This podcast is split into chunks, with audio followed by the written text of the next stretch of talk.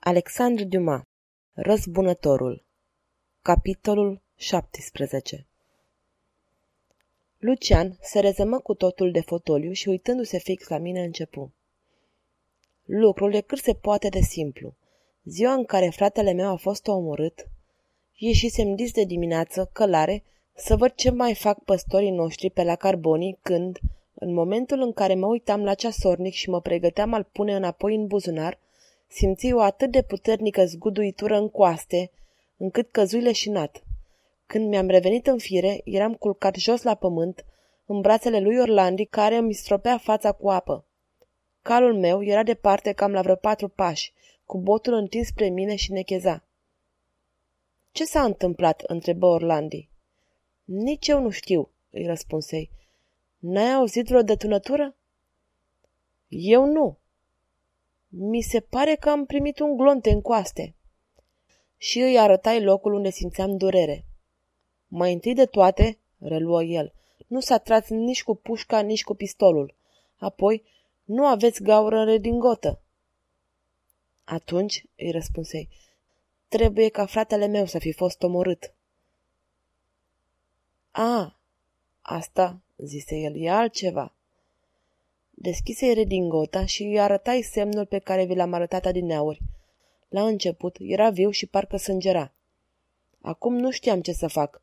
Vreau să mă întorc acasă, căci mă simțeam așa de slab prin dubla durere morală și fizică pe care o simțeam, dar mă gândi la mama. Ea nu m-a așteptat decât pentru cină. Ar fi trebuit să-i dau un motiv oarecare și nu găseam niciunul. Pe de altă parte, nu voiam, înainte de a fi pe deplin sigur, să-i anunț moartea fratelui meu. Îmi urmai deci drumul și mă întorsei abia pe la ora șase seara. Mama mă primi ca de obicei. Era evident că nu știa nimic. După cină mă urcai în odaia mea. Trecând prin coridor, vântul stinse lumânarea. Eram cât pe ce să mă cobor ca să o reaprind, când, prin crăpăturile ușii, zări lumină în odaia fratelui meu. Mai întâi credeam că Grifo avusese treaba acolo și uitase lampa aprinsă. Împinse ușa. O lumânare ardea lângă patul lui Luis și pe pat el stă culcat, gol și sângerând. Mărturisesc că am rămas înmărmurit de frică, apoi m-am apropiat. Îl atinsei. Era rece. Primise un glonte în piept, tocmai în același loc unde simțisem o zguduitură și câteva picături de sânge îi picurară din rana deschisă. Nu mă îndoiam, fratele meu fusese omorât. Căzui în genunchi și, rezemându-mă cu capul de pat, cu ochii închiși, îmi făcui rugăciunea. Când isprăvi și mă uitai în jur, mă aflam într-un adânc întuneric. Lumânarea se stinsese, viziunea dispăruse. Degeaba pipăi patul, era deșert. Cred că sunt tot atât de curajos ca și un altul, dar când am ieșit din casă pe dibuite, mi se făcuse părul măciucă și asudam strașnic. Coborâi să iau altă lumânare. Mama mă văzu și scoase un țipăt. Ce ai?" mă întrebă. De ce ești așa de palid?" N-am nimic," îi răspunsei. Și, luând un alt sfeșnic, mă întorsei în camera fratelui meu. Lumânarea dispăruse și în pat nu era nicio urmă că s-ar fi culcat cineva. Pe podea, pe jos, se află cea din tâi lumânare cu care venisem. O aprinsei din nou. Eram convins că la 9 și 10 minute dimineața fratele meu fusese omorât. Intrai în odaia mea și mă culcai foarte agitat. Se înțelege, am stat mult timp până să adorm. În sfârșit, oboseala mă învinse și adormi. Atunci, văzui în vis toată întâmplarea. L-am văzut și pe omorător, i-am auzit și numele. El se numește de Chateau Renaud. Toate acestea sunt adevărate din nenorocire, răspunse eu după ce Lucian sprăvi istorisirea. Dar ce vreți să faceți la Paris? Vreau să omor pe omorătorul fratelui meu. Să-l omorâți? Să nu credeți că îl voi omorâ după obiceiul corsican, din dosul unui gard. Nu, nu, ci după obiceiul francez, cu mânuși albe, cu plastronul și manșete. Și doamna de Franchi știe că ați venit la Paris cu această intenție? Da. Și v-a lăsat să plecați? Da. M-a sărutat pe frunte și mi-a spus, du-te. Nu uitați că mama mea e o adevărată corsicană. Dar fratele dumneavoastră nu vrea să fie răzbunat. Ei bine, zise Lucian zâmbind cu amărăciune. Și-o fi schimbat părerea dincolo de mormânt. În acest moment, servitorul ne aduse cina și ne așezarăm la masă. Lucian mânca ca și când n-ar avea nicio grijă. După cină, îl însoți în odaia sa, îmi mulțumi, îmi strânse mâna și mi noapte bună. Asta e liniștea celor care iau o decizie neclintită. Ziua următoare veni la mine, îndată ce servitorul îi spuse că îi stau la dispoziție. Ați vrea, îmi zise el, să mă însoțiți până la Vincent?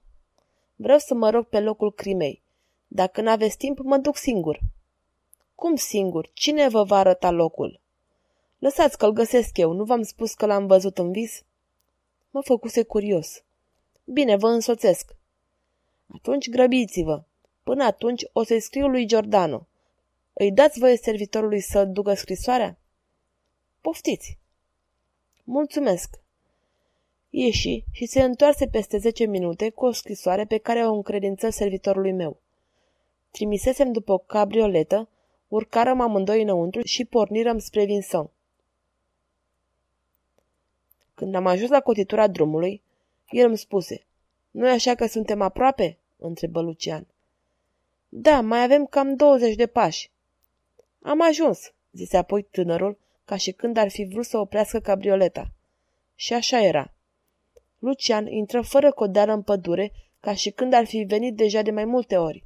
Se duse de-a dreptul la luminiș și, ajungând la locul sinistru, se opri un moment, apoi, înaintând până la locul unde căzuse fratele său, se aplecă și zări o pată de sânge.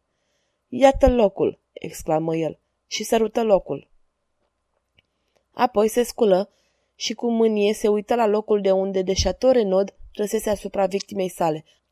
Apoi zise, Uitați-vă, aici o să zacă el mâine. Cum? întrebai, mâine? Da, sau e las și se va retrage sau îmi va da revanșa mâine. Dar, iubite Lucian, îi zisei, știți foarte bine că duelul în Franța nu poate să sfârșească astfel. Domnul Renault s-a bătut cu fratele dumneavoastră pe care îl provocase, dar cu dumneavoastră n-are nicio treabă. Ei, aș, domnul de Chateau Renaud a avut dreptul să provoace pe fratele meu, care oferise brațul unei femei pe care el o înșelase. Domnul de Chateau Renaud l-a ucis pe fratele meu care nu trăsese niciodată cu pistolul. L-a ucis ca și când ar fi tras într-un animal care nu se putea apăra și eu nu am dreptul să-l provoc pe domnul de Chateau Renaud? Nu știam ce să-i răspund. De altfel, continuă el, pe dumneavoastră nu vă privește, fiți liniștit. Azi dimineața i-am scris lui Giordano și când ne vom întoarce la Paris, afacerea va fi aranjată. Credeți oare că domnul Renaud îmi va respinge propunerea? Atunci e bine, haideți să mâncăm ceva. Ne întoarserăm pe alea principală și ne suirăm în cabrioletă. Birjar, strada Rivoli, zise eu. Nu, se împotrivi Lucian, să veniți la mine. Birjar, du-ne la cafe de Paris. Nu mânca de obicei fratele meu acolo? Cred că da. Acolo trebuie să mă întâlnesc cu Giordano. Atunci să mergem. O jumătate de ceas după aceea eram la ușa restaurantului.